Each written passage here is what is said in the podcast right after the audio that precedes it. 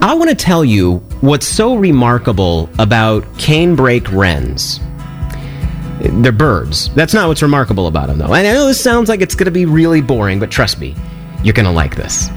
See, canebrake wrens mate for life. All the ladies say, "Aww." And over the course of their relationship, something really amazing happens. They're members of a certain group that we call duetting birds. They don't sing their songs alone, right? They sing their song together as a duet.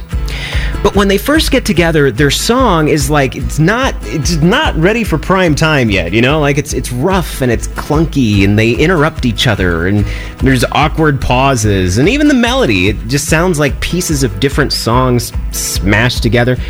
But they keep trying. And as they live life together through trial and error, their songs start to sync up.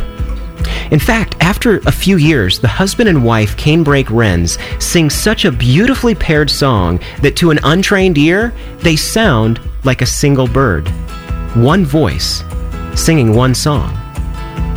One last thing the song that a mated pair of canebrake wrens sings is totally unique to them. No other couple sings the same song. Don't lose hope when you feel like you and your spouse are in different keys. It takes time. You got to keep singing. Colossians 3:16 says, "Let the word of Christ richly dwell within you, as you teach and admonish one another with all wisdom, and as you sing psalms, hymns, and spiritual songs with gratitude in your hearts to God."